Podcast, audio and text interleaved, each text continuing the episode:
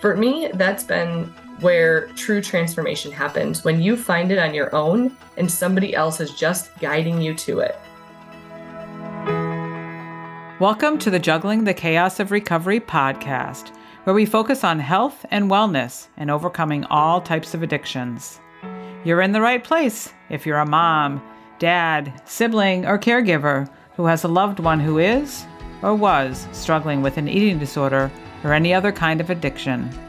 In a time where everything seems heavy, I'm here to bring you a very real, yet lighthearted take on what the heck we're all supposed to do with our lives while we care for our loved ones who are struggling.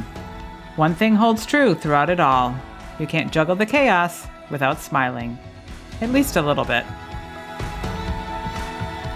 Well, welcome to another episode of the podcast. I am your host, Moira Gorski, and so glad that you have come back to listen today. Um, some of my favorite days are when I can share with you uh, guests that I bring to you, uh, friends that I have. Um, that I have developed in the world, or people that I have met in my networking for my business, or just that have found me. Today, I bring to you Katie Ginecco. Um, she is a gal that I met through uh, networking um, in our businesses some few years ago. And um, as life has taken it, she has chosen to live a sober life. And um, she has chosen to help other uh, women on that journey as well. And um, so I reached out to her and asked if she'd be interested in coming on here today. So today, Katie's joining me. I'm so glad you're here and welcome to the show. Thanks, Moira. I'm super grateful to be here and to share with you and your audience my journey. Yeah, thank you. Thank you. Yeah. Um, I appreciate it. And um, you know, we start we always start with the story, you know, of uh, your story. And I always tell my guests, you know, share what you're comfortable with. We don't have to have all the down and dirty and all that, but share what you're comfortable with of um, your journey in life, and you know, bringing us to the point that you decided that it was time to make make a change. Yeah. All right. I'm not afraid to tell my whole story and I can make it real short. Uh, I don't have to go, I can go into all the details without making it long and boring.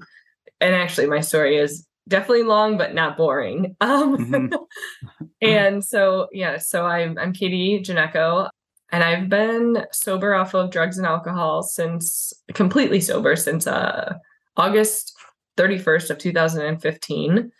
And what got me to that point? Uh, well, I was 10 when I first drank. Uh, my parents had just gotten divorced. I was in fourth grade. Um, and I was at a friend's house, and her dad was a liquor distributor. And, you know, we had little tiny shooters in the garage. And we thought, oh, what a great idea. Let's have some drinks. And we we shot some hard alcohol. And uh, I don't remember if I felt anything, or I mean, I'm sure I felt a lot of things, but I don't remember what those feelings were. Um, I don't really remember much of that time. I just remember I was very curious and, and it sparked a lot of curiosity for me. And then it became like once in a while, my parents never drank, but my mom had uh, wine coolers in the in the in the fridge. So I'd think, oh, I can have a wine cooler. She'll never know. She, she doesn't drink. So I'd pull the one from the back and have it like sneakily with a friend. And that that kind of started my drinking career it wasn't alcoholically it was just out of curiosity you know i was a kid and i was just trying to fit in with the other kids and and that seemed to be the way to do it um at least that's how it was for me and and i was also starting to feel like pain and feel what it really felt like to lo- have like such close loss to me like i had lots of death in my family I used to joke like I had been I've actually not a joke. I've been to way more funerals than weddings in my life. Like I could count the weddings I've been to on two hands, and I've count count. I can't even count the funerals I've gone to on both my hands and my feet. Mm. So I had experienced a lot of loss, but not this level of loss. You know, with my parents separating and getting divorced, and that kind of was like the beginning. And then there was this like turning point around sixth or seventh grade where alcohol gave me a sense of peace and happiness that I had not felt for a couple of years. I was trying to feel it, trying to feel it, but I felt it and I felt like, oh, this is a relief. It's I feel this release that just happened. And then what happened next was um you know, I started I, I was a straight A student. You know, I was on the honor roll. I was in all the after school things. I did three sports. I was a, you know, the varsity gymnast, varsity softball player, varsity cheerleader.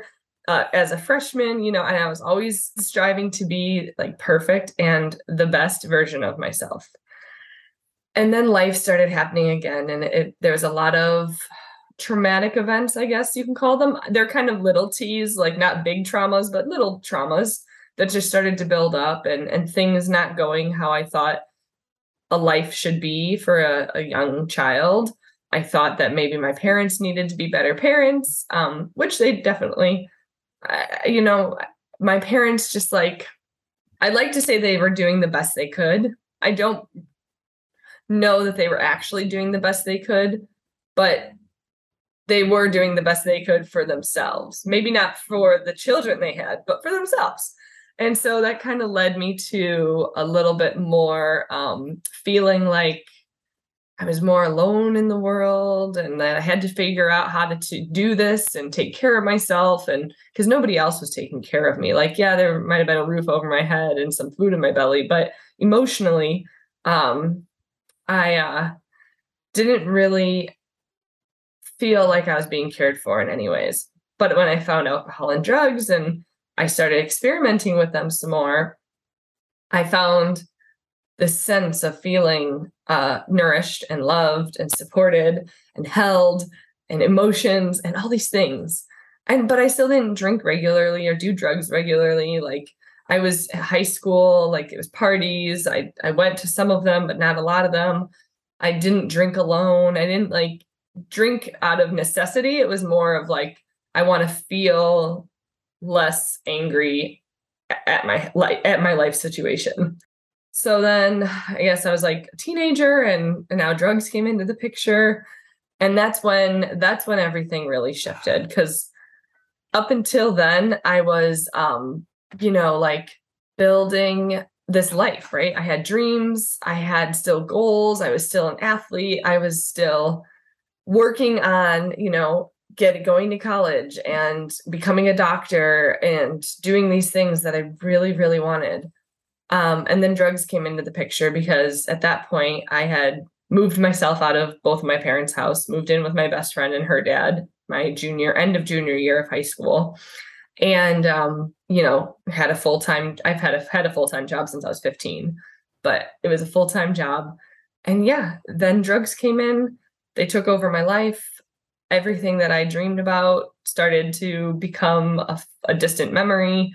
I started not going to school as often. My se- second semester of my senior year, um, I went from a 3.3 GPA to a 2.3 in one semester. Almost failed out of high school, which was crazy to me because like a year before I was varsity sports honor roll, all this like life was still getting crazy, but I was still managing it really well and fixing it and controlling it. And then, yeah, and then the party life started for me, and that became my main priority. So I started skipping school on Fridays because I would go out Thursday night, and then I would go out Thursday through Sunday night and skip school Monday or take drugs to go to school Monday so that I could like function because I didn't sleep the night before. And um, you know, I did that. And that's what I did week after week after week after week. And ended up like halfway through this last semester of high school. And I'll never forget this English teacher who asked me, like, is everything okay? And I just started crying. I was like, no, no nothing's okay. Like, I'm living at my best friend's house. I hate my mom. My dad's in his full blown addiction. I don't know, like, what to do. I hate my mom's boyfriend, all this stuff. And so he talked to my first semester uh, English teacher and asked because I had like a 13% in English because it was my first class of the day. Mm. So I never went. And when I did go, I was just sleeping. And um, he allowed me to make up all of my homework assignments for the that semester and take all of the tests. And he would give me 50% credit for everything. And that brought me to a 59.8% grade to graduate, which is literally like 0.4, some 0.2 of what you need to graduate high school, not go to summer school. And uh, you know, that was a blessing and maybe a curse too, because then I was like, oh, see, I can do whatever I want and it'll be fine because there's mm. no consequence. I graduated, I already got into my college of choice. I was fine, everything was great. So I went away to college, and next thing I know, um, next thing I know, I am uh, at college. I'm thinking, yes, I made it. I'm going to start all new. Nobody knows me here. I don't want to do drugs. I don't want to be a big drinker. I'm gonna I'm gonna really introduce myself as a new version of Katie. And uh, within like two or three days, I was smoking pot in a car with some late girl I just met, rushing a sorority, getting drunk with two of the guys we met in the parking lot while we were getting high. And then there I go, like off to the races again. And it was uh, became a daily thing. We justified every day because we are in college now, and like everybody parties. And I was like, at least I'm not doing cocaine. And then I started driving back up to northern Indiana because it was only four hours and I can buy a lot of cocaine and go back to school and and get get down with it, you know? And I just thought, this is fine, it's manageable. I'm still going to class, I'm going into things, but then it stopped. Again, you know, I stopped going to class. I failed out of college my first semester. I moved back home. And uh and and so I started building this story around, oh, see, I I I'm a failure. I'm not to make it. Like I'm just to keep going with this party life because it's giving me joy. It's I'm I'm I'm a hippie. I'm free. I'm doing whatever I want to do. And that was the the next 6 years of my life. Um it was just this like and I started all of the things I said I was never going to do, I ended up doing because I ended up justifying, oh well, it's only one time. Oh well i'm i'm so high off this drug. I gotta come down on this drug. And uh and it started to become this like thing where i went from you know a weekly weekend kind of partier to a daily partier to a needing it kind of all day something to kind of keep me feeling aligned with where i was going um which was nowhere right right which was nowhere right yeah you know like mm-hmm. I was just like, all right, if I die, at least I die high. And that was like, right. That was my goal was just to die high. I know. And it's really, I mean, just to break in a second, you know, like as I've listened to so many stories and I've seen it, you know, firsthand, it's just like these addictions, these disorders, these things take over our life and they, they help us feel safe like you said you know they're mm-hmm. like oh i'm okay i'm safe if i'm this i'm i feel like i'm loved you know and it's just and it's just this sickening type of um life that the addict or the one with the disorder starts to live because it's just this again you feel like you're you're being taken care of you're heard you're in control and things like that. What but it's in essence you're not at all but just that whole and like as a as i've watched as a mother and somebody that loves those in front of me that are struggling, it's like you're just like, what? And they say sometimes, you know, I've heard it said, like, it would just be better if I die, you know, yeah. just be better. But I'm trying really hard, but it's okay if I, you know, and um, so very sad. And um, you know, again, very typical, if you will, of what these addictions, drugs, alcohol, eating, not eating, all of those things, they just take over. They start to control your life and you think you're in control and really in essence you got none of it. right. Yeah. That's exactly yeah. right. And so like, how did it the six years went along and so how was it that you decided okay enough is enough did you hit a rock bottom as people have done or you know i hit all my rock bottoms way before my six years were up uh so like let's see i had been arrested 21 times before 20 years old and that's another reason why after that, I never got arrested again. So it was so easy for me to be like, see, I'm doing fine. But here's the delusion. And I'll tell you how this, and then tell you the next part of how I got to say, hey, enough is enough. Uh, the delusion I was living in was that I may not have been getting arrested, but I wasn't paying my bills and I got my electricity shut off. And I had convinced myself that I liked living in the dark and that I would be okay with candlelight and you know when your electricity doesn't work your hot water doesn't work So then I'm taking cold showers and I'm sitting here like, it's fine. And I'm telling everybody, I'm fine. I love this life. I'm a hippie. See, I can do this, you know? And so this delusional state of mind was just like constantly running my life. And then, you know, 26 hit the end of my 26th year. I was about to turn 27. Well, actually, it was the, kind of like the middle of my 26th year because I didn't get sober right away. But I remember I woke up one day after after a normal night out, you know, it was a Sunday. We went to brunch with a bunch of girlfriends. I was, and I don't remember like drinking that much. I just remember having a couple of drinks. And I woke up Monday morning and I thought, I am so dizzy. And this 18 month old is sitting here. And if I fall down the stairs, she can't help herself. She can't call 911. Like, and it just clicked.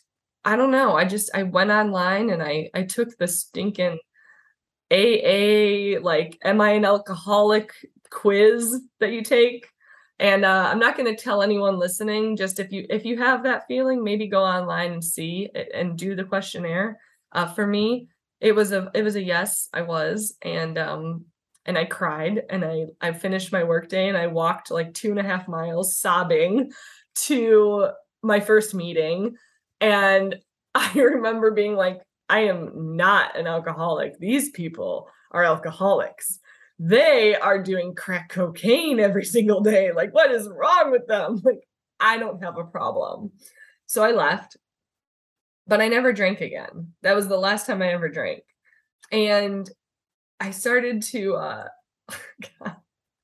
it's so funny to me because when I look back at the, the, the this memory, I'm like, wow, the even in the the beginning of it, I was still so delusional to think that I was not like these people. But you know, God has a funny way of showing you who you are. Um, and so I left that meeting, and and for the next you know couple of uh, months, I started to realize that I had a serious drug problem. Like alcohol, I knew was a problem. That was easy. But once it was removed and I was still using daily, I realized that, holy cow, this is a problem.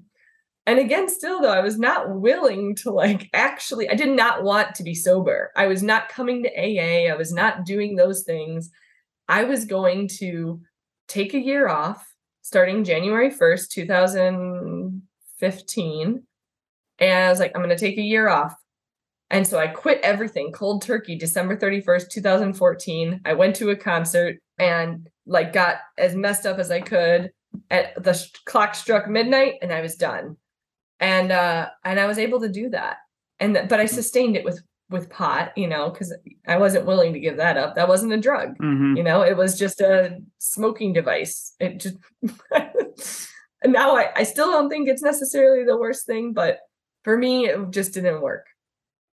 So yeah, so that and then I had some God moments and like I ended up going to, to AA because of somebody I met through a thing that I did and my uncle Andy and it was just like these these things started happening and um and then I got sober in March of 2015 and completely sober off pot off everything. Was going to AA meetings was like this is great life is wonderful I'm going to move to Colorado. And uh, everyone told me not to do that they're like don't go to Colorado. I went to Colorado against everyone's suggestions. And uh, as soon as I got there, I uh, relapsed about two weeks in. And um, it was the best thing that ever happened. And I say that because it actually, because prior to that, I really didn't think I wanted to be sober. I was just giving it a try to see how I would feel after a year. But after that relapse and feeling so disconnected from myself for the first time ever, knowing that there was a feeling that was attached to connection to me, and I went the next day and I had this serious God moment. I ended up running into a parade of people, like hundreds of people downtown Denver, chanting R E C O V E R Y, recovery is our battle cry. And I'm like, they're cancer survivors. Like, there's no way that's anything else. But I went up to them anyways and I asked, Are you surviving cancer or are you surviving alcohol and drug abuse? And they were surviving alcohol and drug abuse. And they were Mm. so proud and chanting. And this is the very next day from my relapse. And I'm thinking, FAA. I'm not going to recovery programs. It's all their fault that I'm here. and uh and in that moment, I joined the parade with my dog. I'm crying, I'm sobbing. I'm talking to this brunette lady next to me. I walk past the bar I work at because I got a job at a bar uh, to move out to Colorado. Of course. And uh, yeah, well, it was my only skill set at that point. I was like, what else have I done? Nothing. So I don't know where else to work besides there. And and I walk past the bar, I'm hiding. We get to the downtown park, and I'll wrap it up here, the story part, because I know you have some questions that I'm sure you want to ask, but I could talk forever. But this was a really, really pivotal moment in my life. Um, we get to the downtown Civic Center Park in Colorado, and I'm there's tents and thousands, I mean thousands of people, every anonymous program there is. And I'm going around, I don't know anybody, I'm whatever. And I hear someone call my name, and I'm like, I don't know anyone sober in Denver. Who knows me? And it's my boss from the job that I just got at the bar. Wow. And she's five years clean. And I just thought, okay, all right, God, I'm listening. Clearly you want me to do the sober thing. So I, I got sober that day, and that was August 31st of 2015.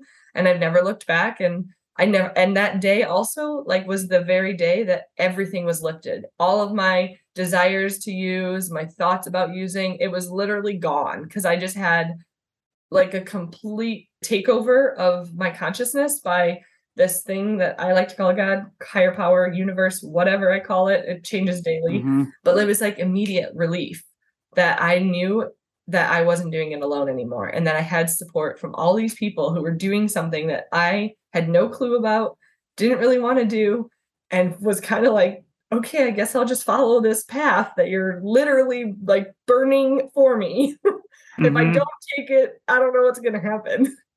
Yeah. Well, it's it's amazing too how, you know, that's the thing, God, universe, whatever, how we see these signs and sometimes we don't sometimes we don't see them, right? The signs come and we don't see them or we don't want to we just really don't want to pay attention. And sometimes it's as it seems like with yours it was pretty obvious like oh my gosh like thousands of people are walking in front of me and somebody that you know the only person you know it's those kind of like those like whatever you want to call it. It's a wake up moment. It's uh like you said a total like i feel like it's it's this all of a sudden you surrender but you don't like you surrender into this trust or this feeling perhaps. As you said before like you started to drink and do drugs and it gave you a sense of peace.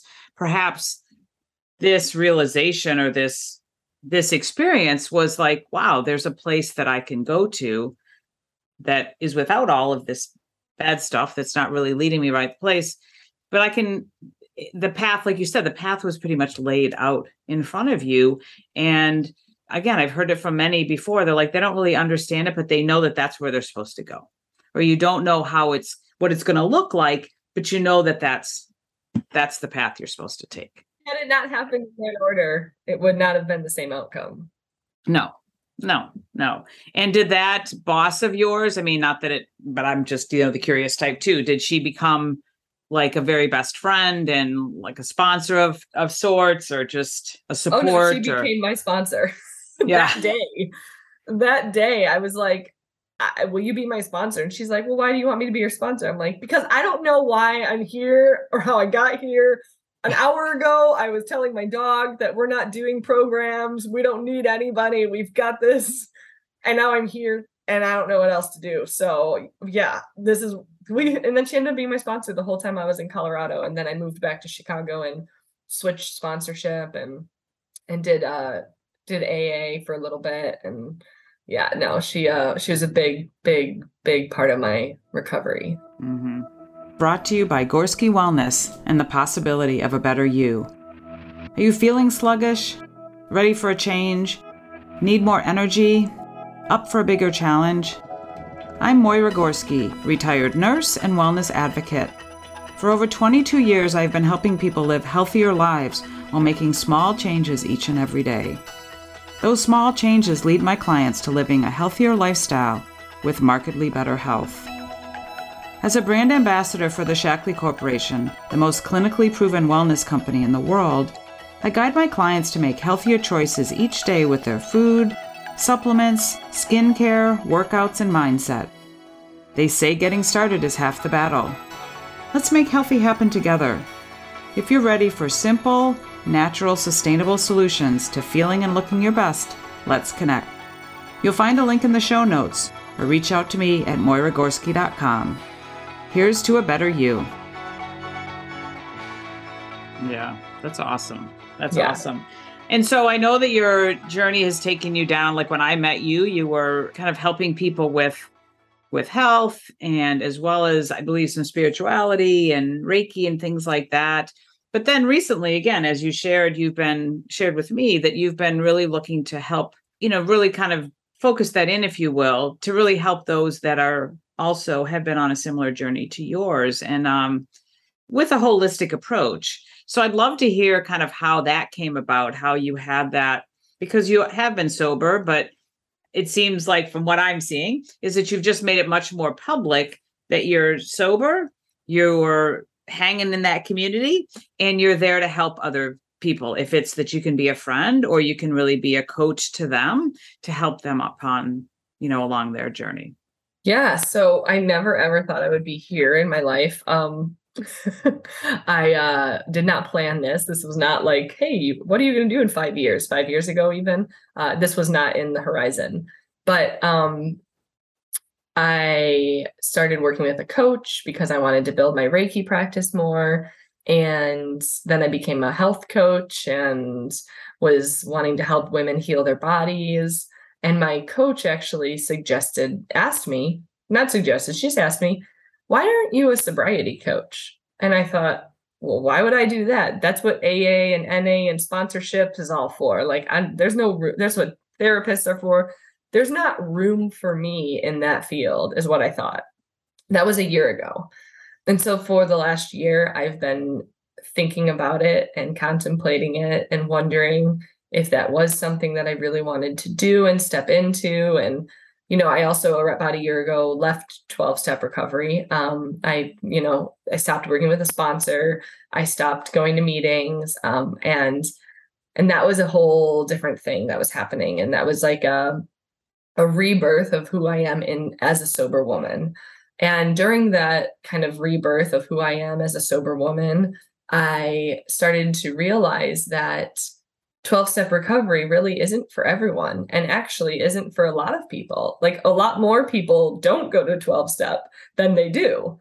And I thought, okay, and I don't go to 12 step anymore. And I, have been using all these other spiritual tools to help me along the way, anyways, which I've always felt more connected to and felt more aligned with um, from Reiki to uh, like different spiritual journeys that I've gone on and uh, different plant medicines I've worked with to help heal trauma, working with trauma therapists, hypnotherapists. I mean, a spiritual therapist, all these avenues that I started, you know, using to help myself grow. And uh, about like, it's almost been six months now since I've been a full sobriety coach. And it was all because actually one of my health coaching clients came to me and she asked me, uh, it was our first session. We had set up a whole, a whole health coaching goal for her six months. And on our first call, she was like, we were talking about her goals. She was like, I have to stop you right now because my goals have changed. And I was like, oh, well, what are your goals now? She's like, I want to get sober. And I was wondering if you would help me. And I was like, yeah, I'd love to and uh and it was that was the first time somebody had asked me to help them get sober in this avenue you know without because she didn't want to do the 12 step recovery thing. It wasn't really her her path. Um so i started working with her and i started seeing her life transform and i started seeing her energy shift and her everything about her her confidence levels were shifting. Her personality was shifting. Her stepping into her power and her beliefs and her and her really her femininity around um you know being a really super powerful woman that she really was and who I saw when I first started working with her. Um and so now we've been working together for about 6 months and you know she has completely transformed. It's so wild. She has a way better relationship with alcohol than she did when she first came in and um you know she's constantly doing the things that she has found to be successful through working together and you know i love i love sharing tips and tools and strategy with her on what things she can do in her daily life to change her relationship with herself first because mm-hmm. that's really what it's about it's it's you can remove alcohol you can remove drugs but until you get right with yourself those things are just going to be an obsession that you think about to fix the problems that you're going through so my focus with her has been to fix the problems she's having with herself first and worry about the alcohol stuff later but in turn she stopped using alcohol as much because she is feeling better about herself. So, you know, it's been a lot more of a gentler approach with her for me. Um, because in 12 step, it's like you got to quit now and then do these things. And and I find that to be kind of harsh sometimes for people who are who are struggling, you know, because then they start to feel guilt and shame and these things about going to meetings because now they they have to reset their count or their day count or mm. tell you like they fucked up. Excuse my language. they messed up. it's all right. sometimes it's not, like, not the first F bomb that's been dropped. I like what you're saying that sometimes, again, that it's for one, like one size does not fit all. There is value in going to a 12 step program. There's value in going to an Al Anon program for those that are dealing with those around them that are struggling with addictions. But it's not for everybody you know people can find you know because people will have told me well those are like places where they just continue to talk about the past and so mm-hmm. like how can they move forward i mean everybody has different opinions about it but the point is it can help some people and some people need something different and i think really what i'd love for people to hear um, is that it's not it's and as well we've talked about on the show many times it's not it's not the alcohol or the drugs that are the problem. It's that is something that the, you're using to cover up or deal with the pain or the fact that you don't like, like, you know, uh, Chris Herren said, you know, he shaved in the shower because he couldn't stand to look at himself in the mirror you know and once he was off of drugs and all that he could his wife said that wow you're shaving in front of the mirror and, and that's what he said because i couldn't stand to look at myself. So if we don't deal with those things on the inside and don't deal with ourselves first, you know, then we're going to tend to go and use those things that are going to help us feel protected, at peace, held, all of those kind of, you know, things. And it doesn't really matter if it's again alcohol, drugs, whatever, eating, not eating, all that. It's just a symptom. It's what you use um to take, you know, to deal with what else is going on. And as one of the therapists said to my daughter one time, like, well, every everywhere you go, well, there you are. So that's the thing. Like, can't get of yourself. So you got to figure out how to deal with yourself if you want to live this great, beautiful, vibrant life. Exactly. And, you know, because otherwise you end up addicted to something else, whether it's addicted to going to meetings, addicted to spending time with everybody but you, uh, addicted to your social life, sex, video gaming, candy, chocolate, sugar, you name it, shopping. It's like you until we deal with ourselves and and get to the real root of what what really started the process in the first place, you know, and that's something that I've really worked with uh, this specific client a lot with is connecting her to her inner child so that she can recognize that voice that is operating in her adult life and helping her make decisions. Because a lot of times we're operating from like our 6-year-old and we're so we're making decisions from a 6-year-old and I heard recently which was so awesome. It was like somebody asked the audience would you let your 6-year-old run your life? Like would you let your 6-year-old make decisions for you? Like big decisions like buying a house. Would you ask your 6-year-old do you think this is a good investment and you know everybody said no of course not. But then we're all operating from a six year old traumatic body, not realizing that really we're making all of these decisions from 6 we We're not mm-hmm. actually stepping into our adult, you know, person. Uh, and that goes for alcoholic, addict, person, non, yeah. whatever, whoever you are. You don't even have to have a problem you know, Mhm. but we all have trauma and we all have little traumas that we're making decisions from. Well, we all have, yeah. And again, there's been people that say, "Oh, there's no big or t- little t," and I, whatever. We've talked a lot about on that, on that. But it doesn't matter. We've all had life, right? We've all had things that have happened to us when we're six or seven or eight or nine or whatever. And there's a great gal, Michelle Chalfant, um, Oh. who has a wonderful podcast. I love her called the Adult Chair Podcast, and it's that very thing. Like we need to sit in our adult chair and and come to into life in our adult chair as opposed to our does she call it the child chair? I don't i don't think so but anyway um but anyway it's that point that like the inner child and again i just recorded a podcast last week with this fabulous guy matthew bronstein who is just all into spirituality and meditation and we talked a lot about that. Like getting in touch with your inner child and it's been a journey it's been a learning journey. For me i told him that i had been to a therapist once who again before i really knew what inner child and all that stuff was and i wasn't even sure that if i wanted to believe that or anything but she put a pair of headphones on me. She said we're going to do this meditation. We're going to put a pair of headphones on you and i'm going to just talk you through kind of this journey. Mhm. kind of but and people would call it past life regressions whatever it doesn't matter. Like she put headphones on and w- there was some music there and she just led me through this conversation and imagine this and it basically was taking me back to this point where I was a child and thinking this and da da da and went and talked through that um and how does she feel and what was happening and for me to just really talk through that if you will and then what did I want to say from where I'm at today and sitting in my adult chair, whatever you want to say, what did I want to say to that inner child? And as I told Matthew, it's like, I remember just saying, I'm going to put my arm around her and say, it's okay, you know, and that's, you know, that's a form of healing. That's a form of therapy. That's a form of going back and looking at those traumas or looking at our life because those things that happen to us impact the decisions that we're making today or the that we made yesterday that we're going to make tomorrow.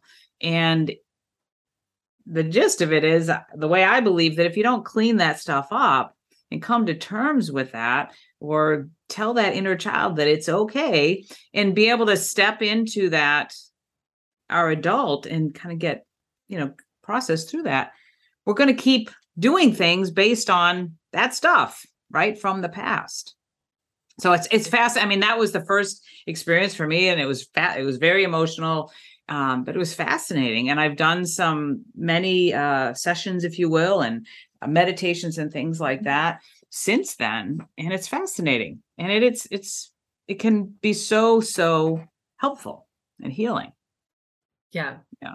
It really is. One of the first steps I have once we get to the inner child kind of work, um, the first thing I do is ask you to write a letter to your inner child, like asking her who she is and how old she is and writing with your non-dominant hand so that you can actually like be in pause and wait for that voice and not just like thinking from your ego mind and thinking well, you know the answers but when you do it from your non-dominant hand it gives your brain you have to think about writing so you have to actually be focused on that and then that allows the other voices Mhm. voice to come through and kind of be that the truth the true voice of your inner Mhm. child Well, that's cool. Yeah, I've I've heard about that writing with a non-dominant hand, but haven't had it uh, explained that way. yeah. So I asked this question just with no judgment at all, but just have you gone through any have you gone through any type of training, um, specific training to do what you're doing? Or as I've shared on this, like we become experts by experience.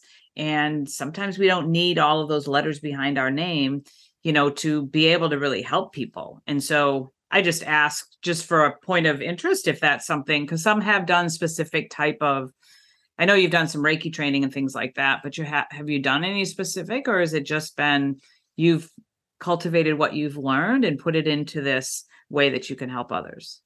Yeah, so I am not certified as a addiction coach. Um, I am a certified health coach. I am certified Reiki. I'm in a trauma course for practitioners now, so I'll be able to uh, uh, use that in my practice as well um, once I'm completed with it.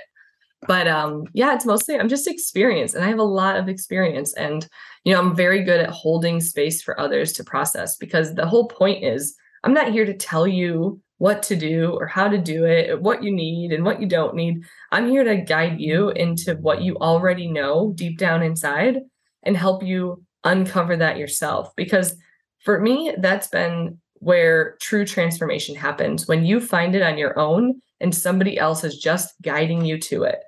I could sit here and say, like, okay, this is the things, this is what you need to do. But really, that's not, that hasn't been my experience of how I have been able to get and stay sober and live a life that I truly love. My experience has, and this is one of the reasons I actually left 12 step recovery was because the the workbooks that they use are too like structured and they're too like you need to do one step and then the second step and then this thing and that was like not working for me and you know i needed to be more intuitive with my growth and really listen to what i need right now as opposed to what somebody else thinks that i need. Mm. um so yeah no I'm, i i it's just based off experience. I and, and that's how i even go into each session too is i show up and and ask you first like what is going on in your life? What's going well? What's not working? You know let's let's work through that because uh those when you're you can become present enough to know what's happening in the in your now you have a way better chance at not picking up because you're actually becoming conscious of who you are the choices that you get to make and you know the path that you want to take so you're i i want people to become conscious and i actually host a a women's meeting and i call it sober conscious conversations um mm. and that's just something that i just yeah that's consciousness is my is my mm. expertise.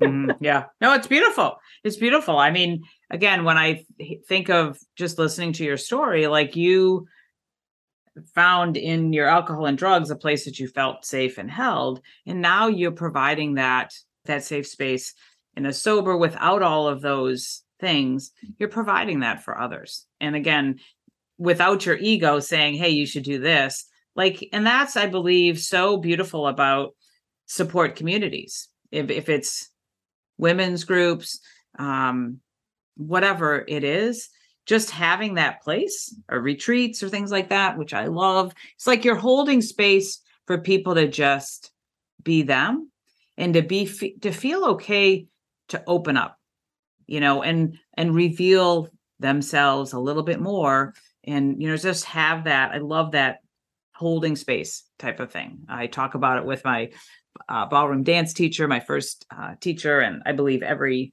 great instructor can hold space for me to be awesome when I don't believe it. And I believe that that's that's from what I'm hearing is that's what you're doing. You're believe you're holding that space and you believe that there's a place that they can get to where they can be sober and conscious and happy. So yeah. I think it's great. Thank you so great. much. Yeah. Well, I'm happy for you too, because I feel like when we find our purpose in life, you know, it's just a great um it's a great day. so um, um, I've really enjoyed our conversation. I'm really appreciative of you and grateful for you that you shared um, with me and all of that and um, and my audience. Where can people find you if they want to hook up with you and um, you know get some help or just kind of see what you're doing more in the world yeah. and um, I'm the most active on Instagram. My Instagram handle is sober coach underscore Katie. And uh, that kind of is my daily i'm there daily. I share daily. I uh, check in daily and connect with others daily. And i also share all of my events that i'm hosting uh, my weekly zoom calls that i host and um, other ways that you can connect with me are through there as well. And then i have my website which is thebodytalkwarrior.com and i'll put that all in the the show notes too. And um, just as we look at wrapping up today, what would you, you know, what would you like to share that's kind of as some last words or uh, last things that you'd like to share with my audience about about anything? You can. Really you can but just what you feel led to to share as we finish up today. There's a quote that i really um, love to remember every day and this is kind of what's helped me since the beginning of my recovery Um, I heard it somewhere and you know, it's one of those, I'll just tell you at first and then I'll, it kind of explains itself. It says, um, it's God does for me, not to me. And it allows that quote allows me to be in gratitude for every morning. It allows me to be in gratitude in every situation, regardless of if it's good or bad. And it allows me to stay out of the victim mindset because in my using, that's where I lived was in the victim mindset, which is what led me to using all the time because I just wanted to blame the world for all my problems. But uh, when I tell myself that quote every day, it really gives me like a purpose and makes me think, okay, this gives me the opportunity to know that this is happening because I'm going to be able to help somebody else. And that's been my experience. And yeah, I, I would love to share with your audience also. I have a seven day guide for self love.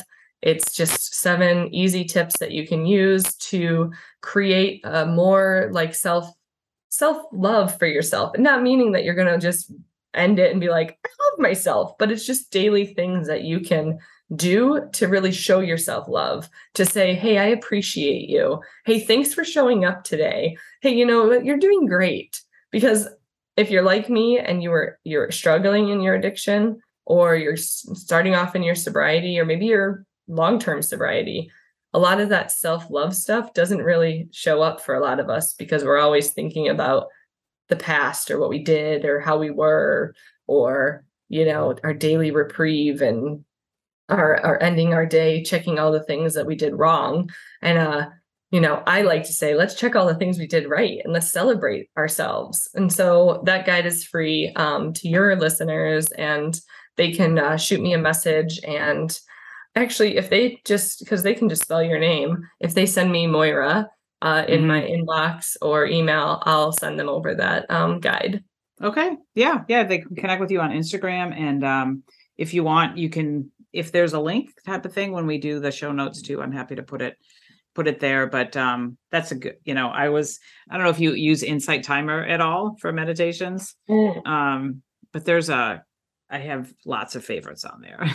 but um I usually uh when I find a favorite, I usually go scope them out um on Instagram and see if they're there. And there is a gentleman, Darius, who just love his meditations. And um anyway, he's also uh he's also a photographer. So he does some great things. Anyway, Darius.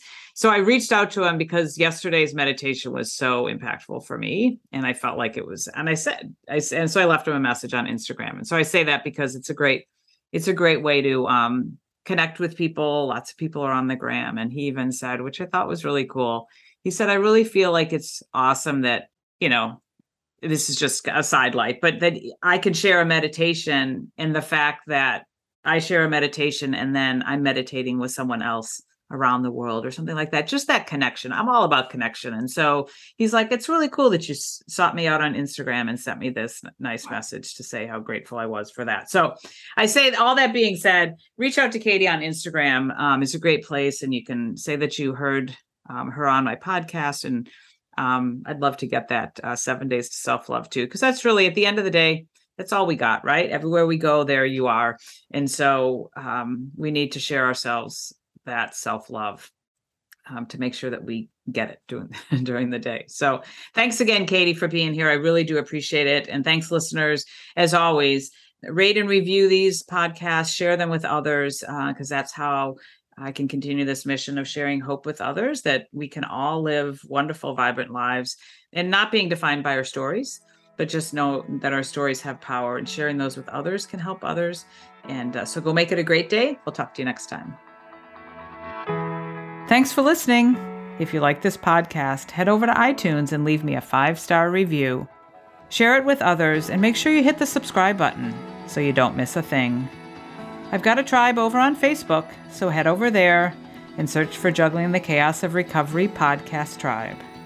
And do you know somebody who has a story, a story to share, a story of recovery and hope? Please let me know, as I'd love to feature them as a guest on one of these next upcoming podcasts. And perhaps you're looking for a community of like minded, collaborative, and supportive people who cheer each other on as we strive to improve our lives. If that sounds like something you've been looking for, schedule some time with me.